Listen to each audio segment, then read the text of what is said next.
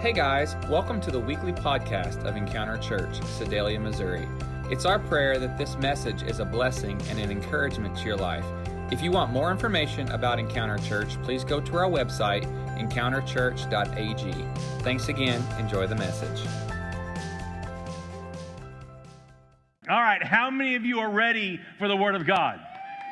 Amen. Amen. Well, I'm excited about this series that we're in. I don't know about you, but this has been a fun journey going through the book of Romans, finding out what Paul has to say, not only to the church in Rome, but also to our lives today, of taking the Word of God, which was written over 2,000 years ago, and applying it to our lives in 2021 and saying, Lord, what does this look like? Lord, how do I apply this? And Lord, how, how does this help me to move forward in my faith with you?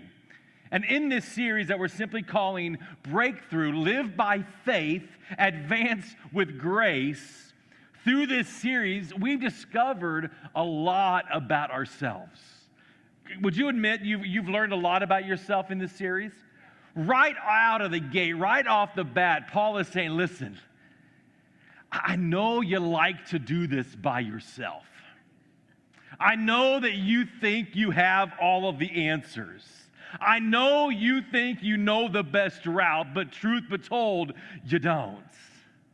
He says, You need somebody to step in on your behalf because, in your own attempt, in your own efforts, in your own way, you're going to find yourself spiraling downward at a rapid pace. Why? Because sometimes we just don't make smart choices. Anybody else like that? A few of you in the house? Come on now. We, we just don't always make, I see some teenagers admitting this. Wow, praise God. This is a breakthrough moment this morning. Our teenagers are admitting, come on, thank you, Jesus. Let's just take a moment. No. But when we realize that we can't do it by ourselves, man, that's half the battle right there. Admitting that, that I don't have all the answers, that I'm not strong enough on my own, that I don't have the greatest willpower by myself, I can't do this. But we've come to find out that our answer, our hope is found in nothing less than Jesus Christ. And what he has done on the cross of Calvary for us. Jesus has given us a way out. He has made a way available for us, a life of forgiveness, a life void of condemnation, but a life that's full and overflowing with grace and mercy. I don't know about you. I believe that's great news. That's not just okay news, that's great news. But the question that I've got to ask you this morning is this Are you grafted in? Are you grafted in? Some of you are like, I don't know what that means. That's what I want to talk about this morning. I want to look at Romans chapter 11. And I want to see what, is, what does Paul have to say about being grafted in. Our text is found in verse 17. And here's what he says But some of these branches from Abraham's tree, some of the people of Israel, in other words, the Jewish people, have been broken off. Have you ever gone into your yard, getting ready to mow your yard, and there's some branches that have falling off the tree. I've got a, a tree in my backyard that, that loses limbs all the time. I mean, all every every time I go out to mow, there's more and more little tiny limbs that have fallen off this tree. That's kind of what he's saying here. There's there's limbs that are falling off this tree of Abraham. But he says, and you Gentiles, that's us, any of us that aren't Jews, you Gentiles who were branches from a wild olive tree. Come on, anybody ever used to be a wild olive tree? I had some whoops in the house today. Some of you were like woo girls. Woohoo! Yeah. Yeah, we were wild olive trees. And here Paul says, Some of you who were branches from a wild olive tree have been grafted in.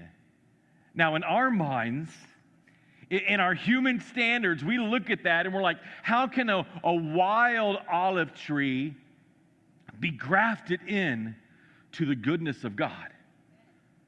Well, in our own ability, it can't. That's not possible. But by the grace of God. God takes us from where we used to be, this wild olive branch, and He transfers us and grafts us in to the goodness of God. He says, So now you are also, you also receive the blessing God had promised Abraham and his children, sharing in the rich nourishment from the roots of God's special olive tree. Oh, come on. Look at that. We, we are moved from wild olive tree to receiving the blessing from God's special olive tree. I mean, the special things are the things that, that you don't touch except on the certain occurrences or certain occasions. Kind of like that, those dishes you have in your house that you aren't allowed to use at all. And I'm not talking about the, the plasticware or that fine chinettes. I'm talking about the good stuff that goes on the top shelf. We don't have that quite as much. My grandma's generation, she had the good stuff on the top shelf. And when it was a special occasion, grandma pulled out that good stuff. That's what God's grafting us into. It's not the cheap Dollar Tree stuff, but it's the good stuff the blessings of God's special olive trees. And I, I, looked at this verse, and as I was processing through Romans chapter 11, and I began to read it and reread it and process it and say, Lord, what does this look like in our lives today? Suddenly I was filled with this sense of hope. Why? Because even though I was once a wild olive shoot, the grace of God is greater. Let me say that again. Even though you were once a wild olive shoot, the grace of God is better.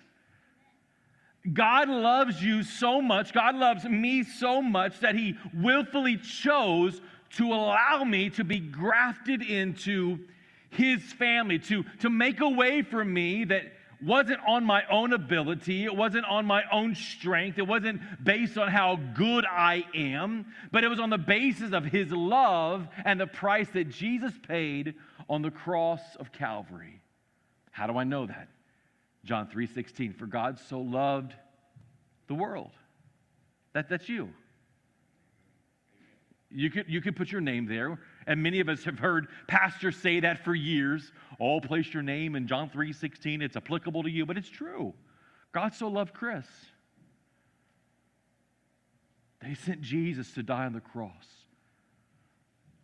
That if I will just choose to believe in him, that he'll graft me in to his family. And that's what we're looking at today. I read this and I reread this, chapter 11, and there was one section, in fact, one and a half verses that stuck out to me that I just could not get past. I pulled out the commentaries and I began to read what commentaries were writing about this. And, and what I found, found out is the commentaries, the theologians, they didn't stick to this one and a half verse. They looked at the rest of the chapter.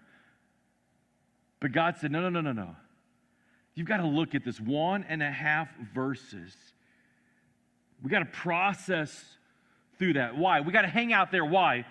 Because I believe that there are those of you that are here today.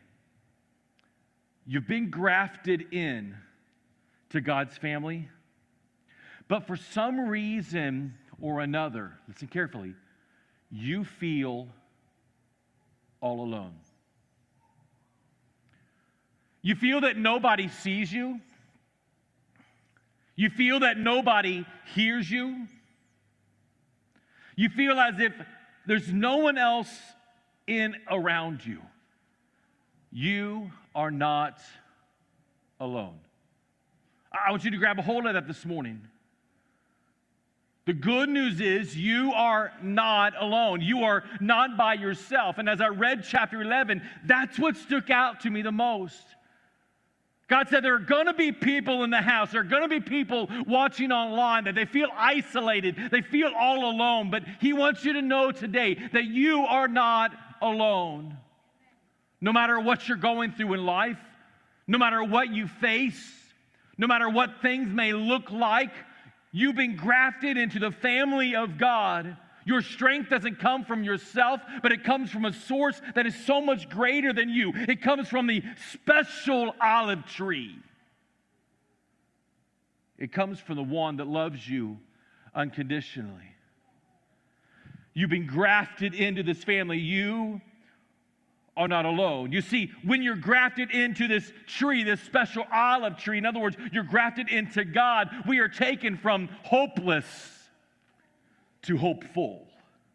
We are taken from death to life. We're taken from loneliness to community. And by the way, you weren't designed to live in loneliness. You weren't designed to live by yourself. You weren't designed to function in life all alone. In fact, the very beginning of time, when, when God created Adam, he looked at Adam and everything else was good, but he looked at Adam and said, This is not good. Man shouldn't be alone. He realized that we needed community. And the community that He's given us as believers, those of us grafted into the family of God, the community that He's given us is His church. Whether you believe this or not, you need one another. Let me speak to those that are watching online. Man, I love online option. I love it. I love it because it reaches a moment and a situation. If you're homesick and you can't get out, it gives you an opportunity to virtually be together. But can I just tell you, it doesn't fulfill. You need this. You need this community. Yeah. You need to, to rub shoulders with one another. You need to see eyeball to eyeball. We need one another. I, I want to look at a section of Romans chapter 11 where Paul settles in for a verse and a half, beginning to make a reference to the prophet Elijah. Now, the section of scripture that he's referencing is taken from 1 Kings chapter 18 and also in verse no, chapter 19. But here's what he says in Romans 11, latter portion of 2 into 3. He says, Elijah the prophet complained. Come on, anybody else in the house ever complain? Some of you are complaining right now about something. the prophet complained to God about the people of Israel and said, Lord, they have killed your prophets and torn down your altars. I am the only one left. And now they're trying to kill me too. Elijah felt all alone, isolated, no one else around. And I began to look at this scripture and I realized that's where we are in 2021.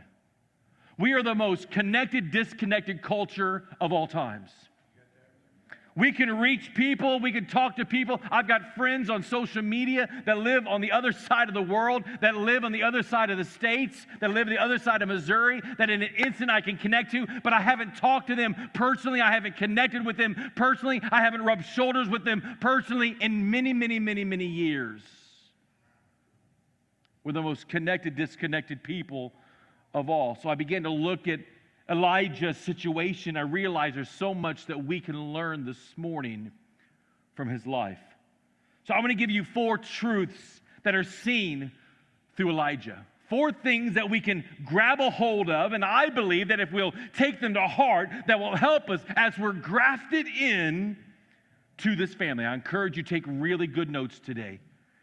Truth number one is this there may be moments of loneliness.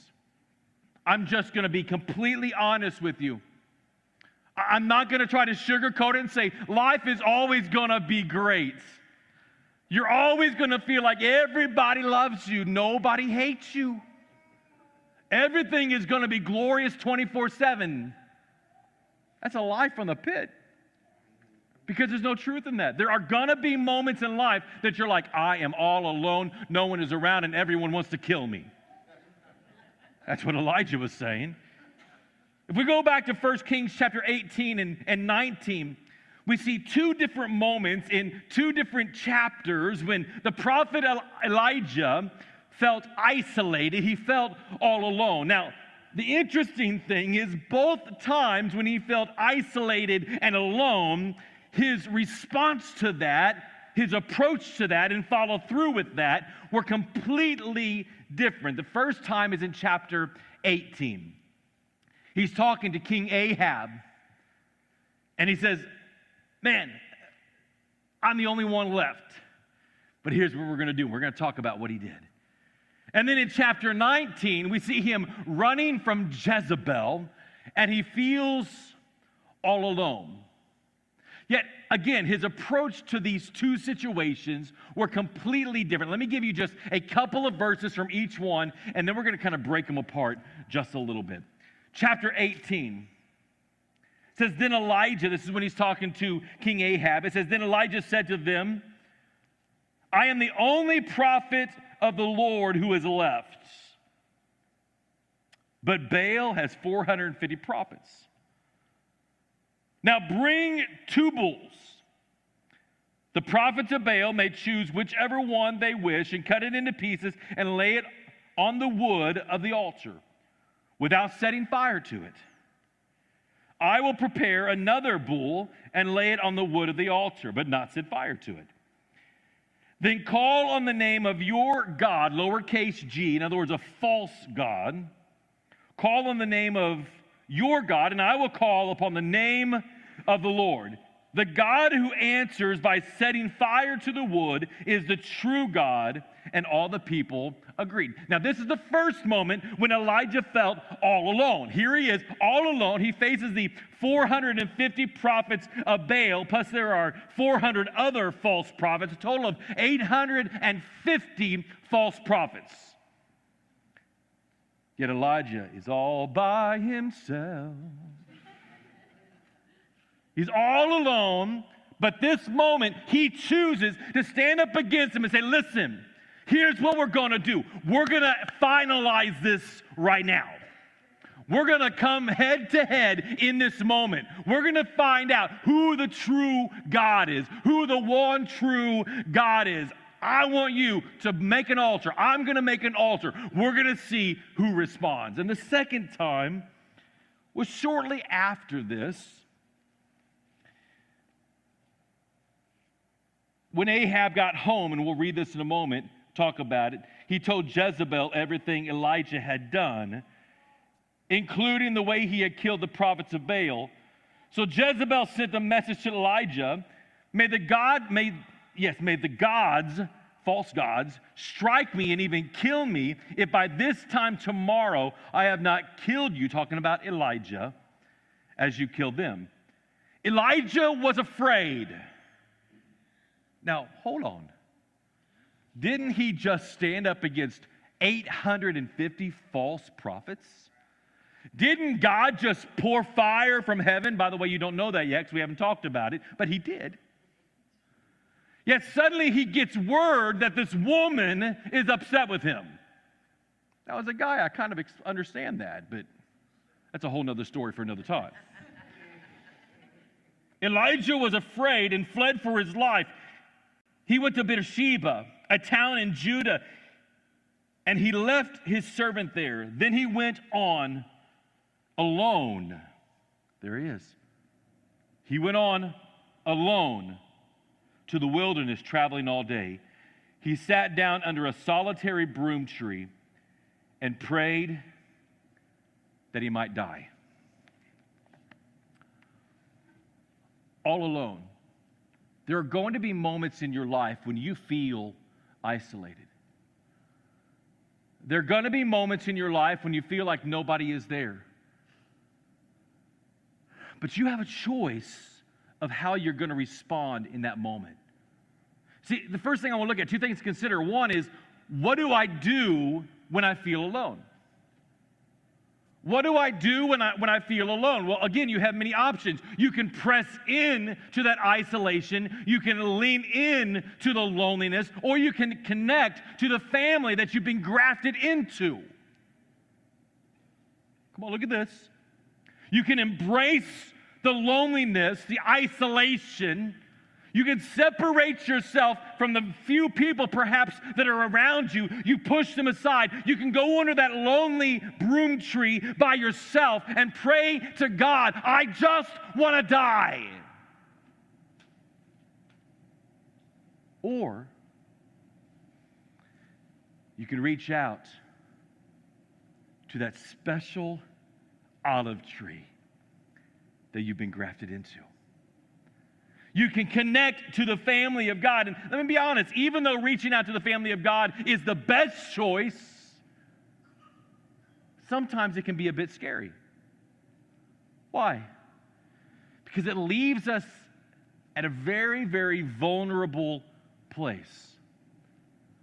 What will people think about what I'm going through? How are, how are people going to respond to what I'm experiencing right now? Will they even accept me after I share with them my deepest, innermost hurts and thoughts? Let me be honest. Yes, these are legitimate questions. But truth be told, if they are really the family of God, they'll respond how Jesus would respond. And they'll be the family that He's called them to be. After all, we're grafted into this special olive tree, this family of God. The second question is what does it mean to be grafted into God's family? Well, for this, we've got to go to 1 Corinthians chapter 12. Um, Paul is speaking to the church in Corinth. He's talking about the church or the family of God, and he says this If one member suffers, all suffer together. Come on. If one member suffers, it doesn't say if the majority suffer or if a, a large group suffers. But looking at this room today, he says, it, just, if just one, if just one of you are suffering, then we all suffer. If one of you is honored, if one member is honored, we rejoice together. Church, let me say this, listen very carefully. It's time for the church to stop shooting its wounded. Oh, come on, come on. For too many years, the corporate church, we have somebody that's hurting, we got somebody that makes a mistake. What do we do? Rather than reaching out and embracing them and saying, Come on, let's journey through this together, let's walk through this together, what do we do?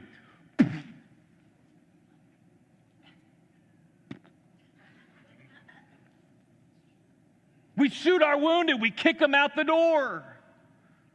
But that's not what we're called to do. The Bible says if one of us are suffering, we all suffer. We go through this journey together. Why? Because we're grafted in to the same tree, into the same family. If you have a tree at your house and one branch is wounded, man, you're going to do what you can to nourish that so that tree continues to function and continues to grow. Yes?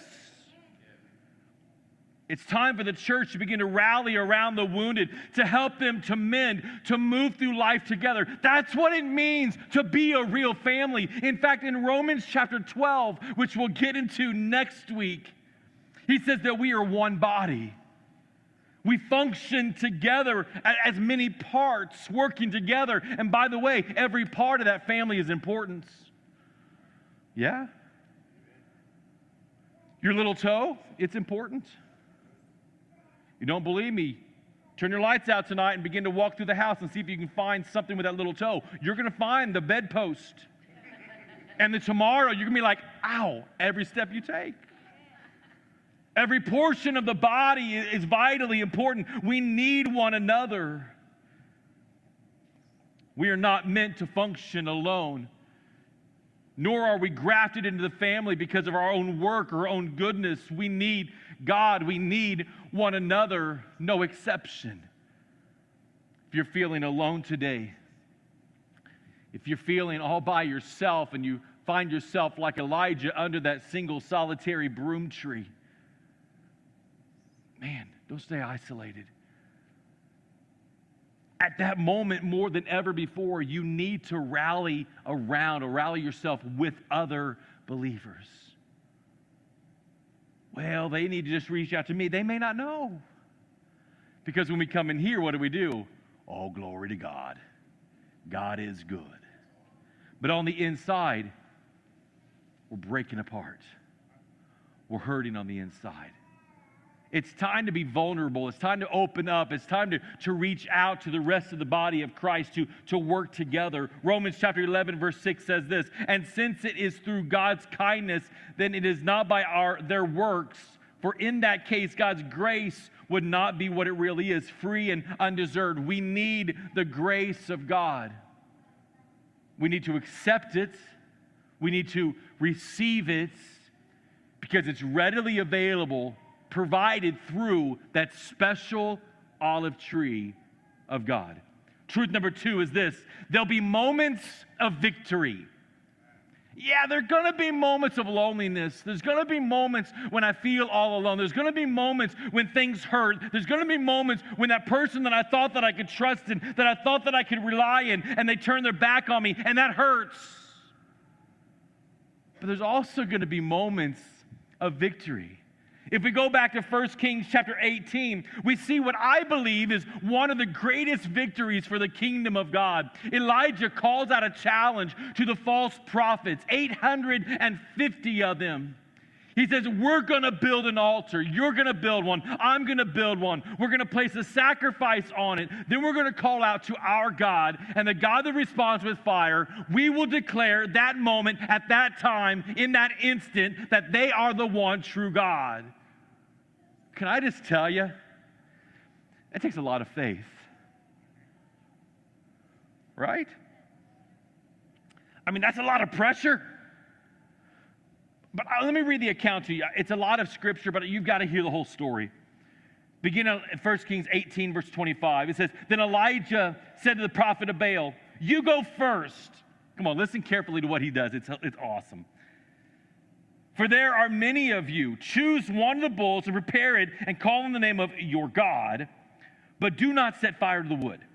So they prepared one of the bulls and placed it on the altar. They called out to the name of Baal from morning until noontime, shouting, Oh, Baal, answer us! But there was no reply of any kind. They danced, hobbling around the altar that they made. About noontime, Elijah began mocking them. Hmm, that's daring. Because Elijah hadn't gone yet. He hadn't had a victory yet. He begins mocking them. Oh, you'll have to shout a little louder. For surely he is a God. and I'm, I'm, just reading the Bible here, I'm not making this up. Perhaps he is daydreaming or is relieving himself. It's there.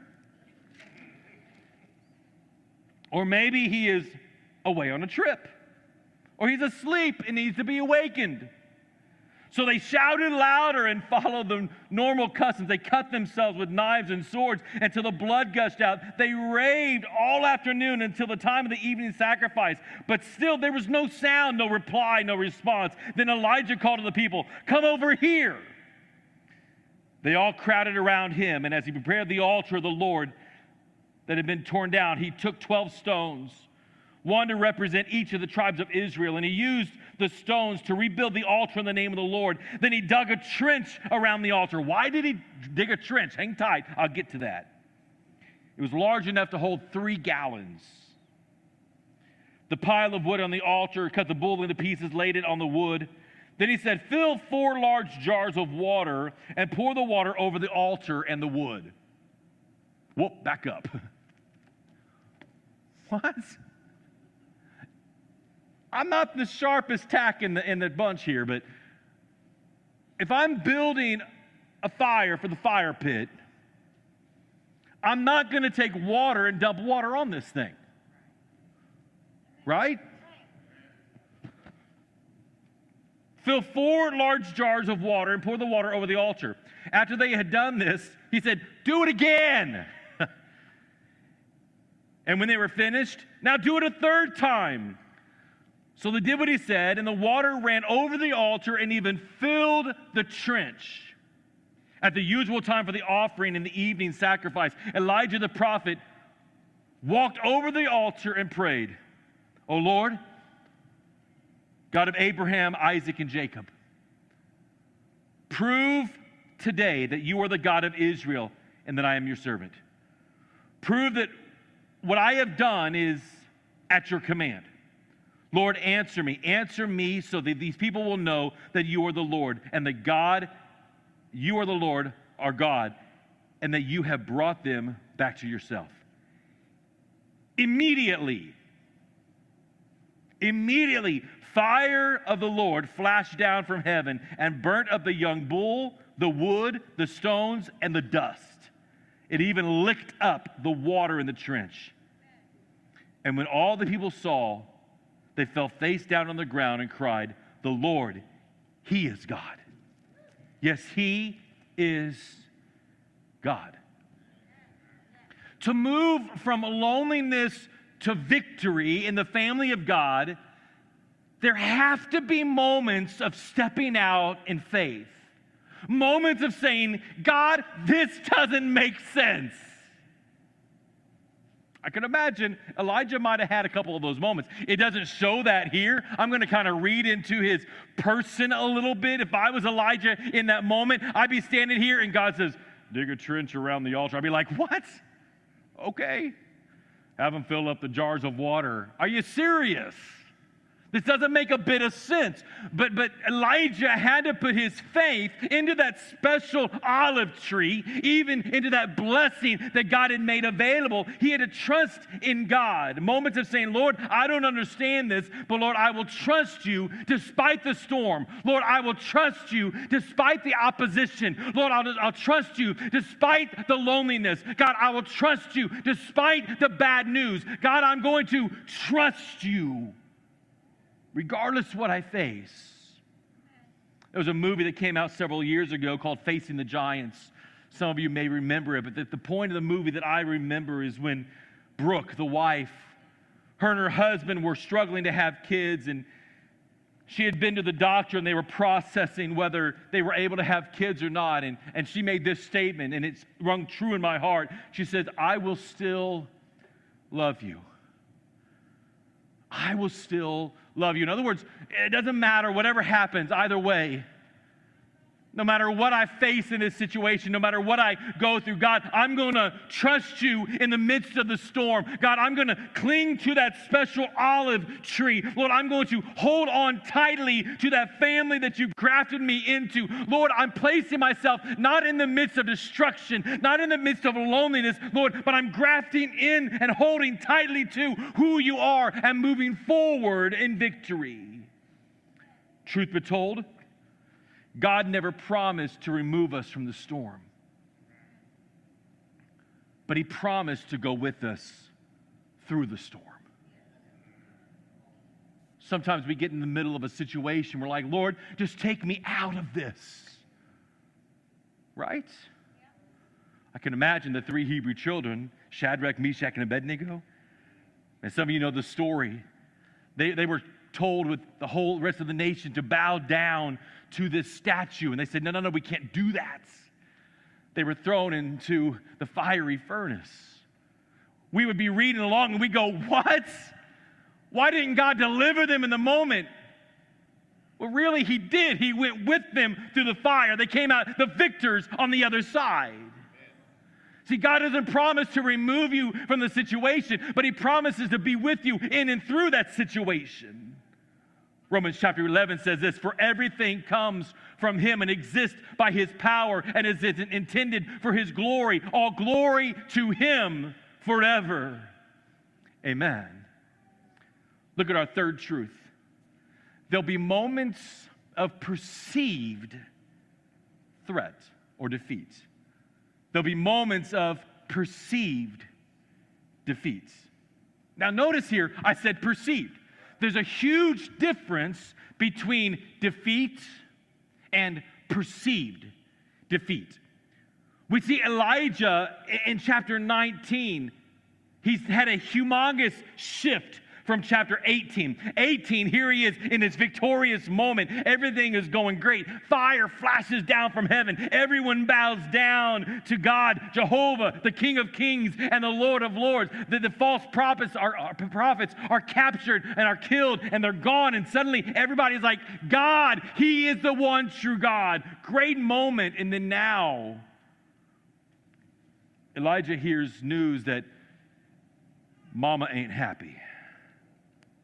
Jezebel ain't happy. The king's wife ain't happy.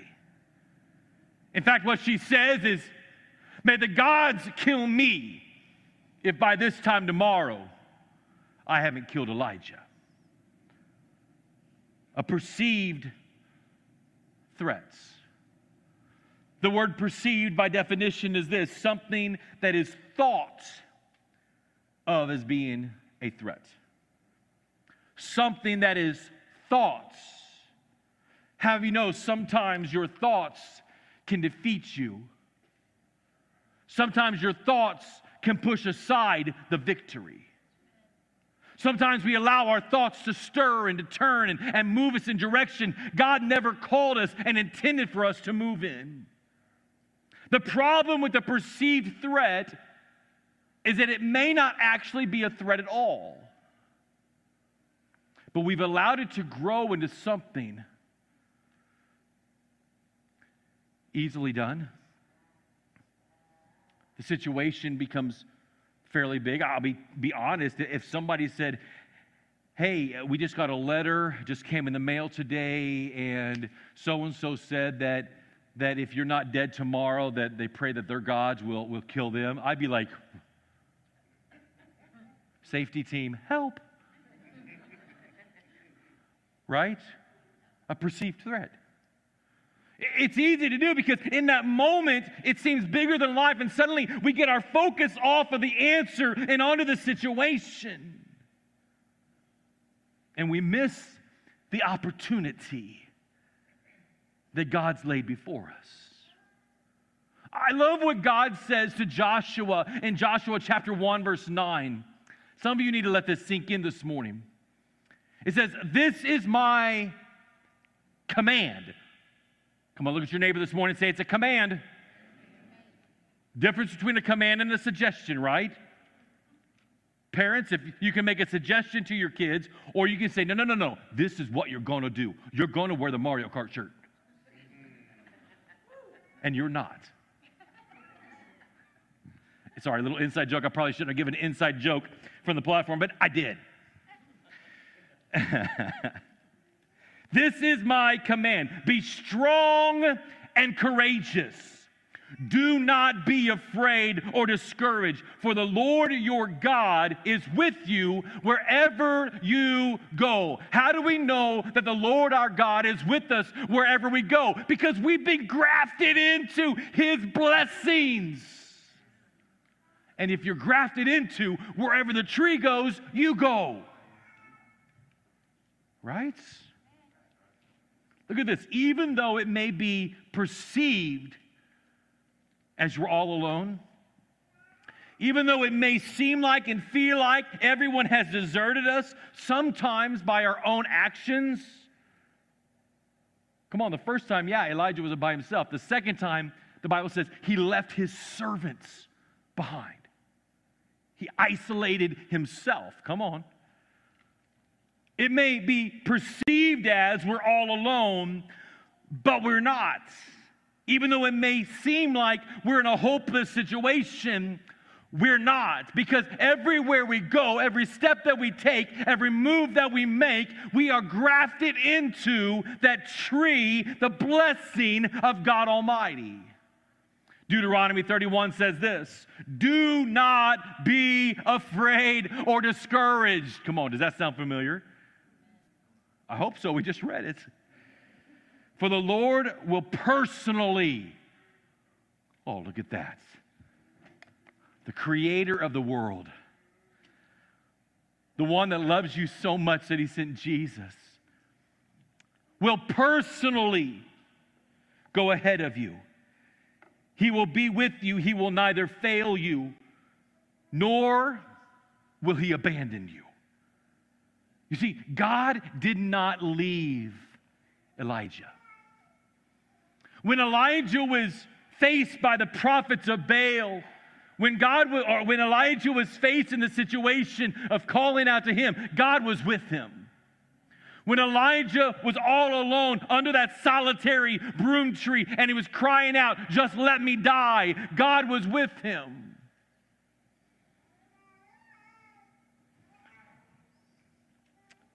So I want to give you the fourth truth. There will always be God's provision. Every time. It, it may not show up the way we think it will show up. You see, in Elijah's situation, it didn't necessarily show up the way he thought it was going to. If you, if you go back and you begin to read 1 Kings chapter 19, beginning at verse 9, the latter half of 9, talks about the Lord speaking to Elijah. Man, Elijah was waiting for this massive outpouring of God's presence, for the, the great earthquake, all these things. But the Bible says in all of those, God wasn't there. But it was in that sweet, still voice that God showed up. See, what we receive from God is His provision. Provision is defined as the act or process of supplying or providing something.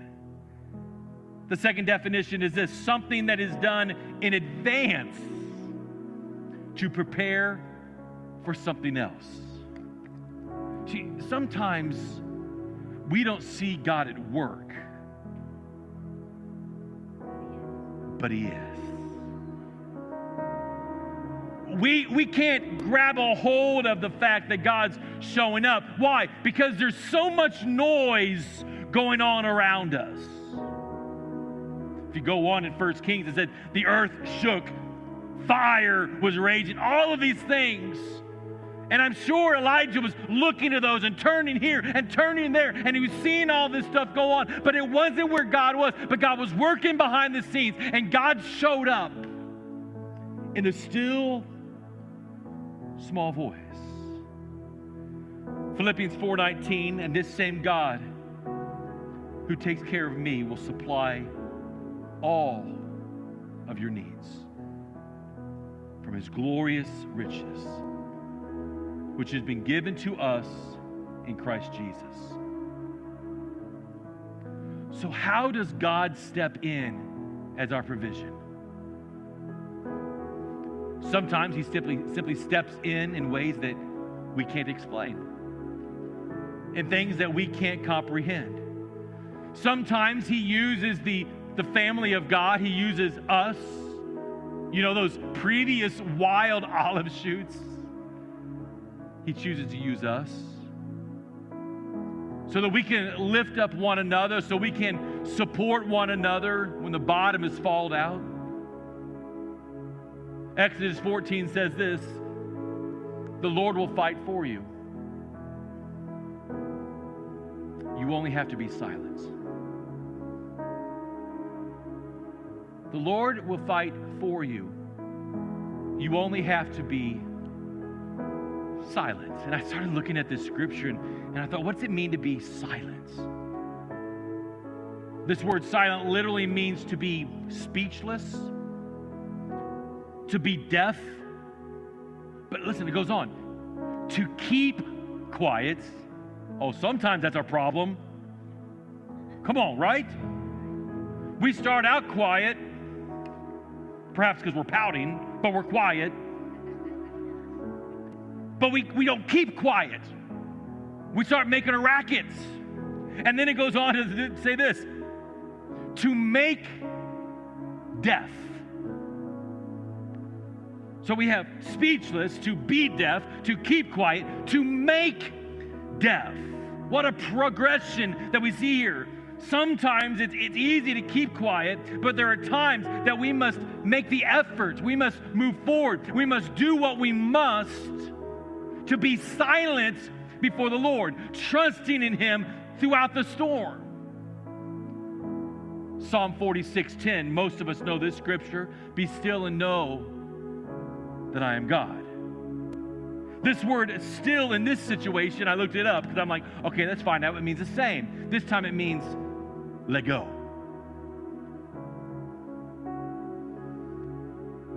Be still and know that I am God. I, I, I got to let go. Some of you, you've been doing all this by yourself. You've been battling through all alone. And God says, just be still. Just be quiet for a moment. Just, just let go. I got you. You're grafted in. I know the wind's blowing. I know the earth's shaking around you. But I got you. You're grafted into my family. My special blessing is upon you. Just be still. You're here today and say, Pastor, that's, that's where I am.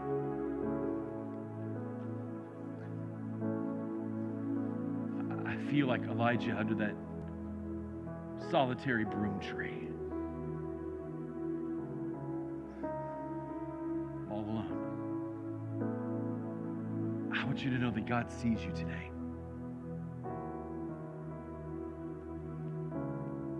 He sees you in your situation. He sees you in your frustration. He sees you in your hurt. He sees you in your fear.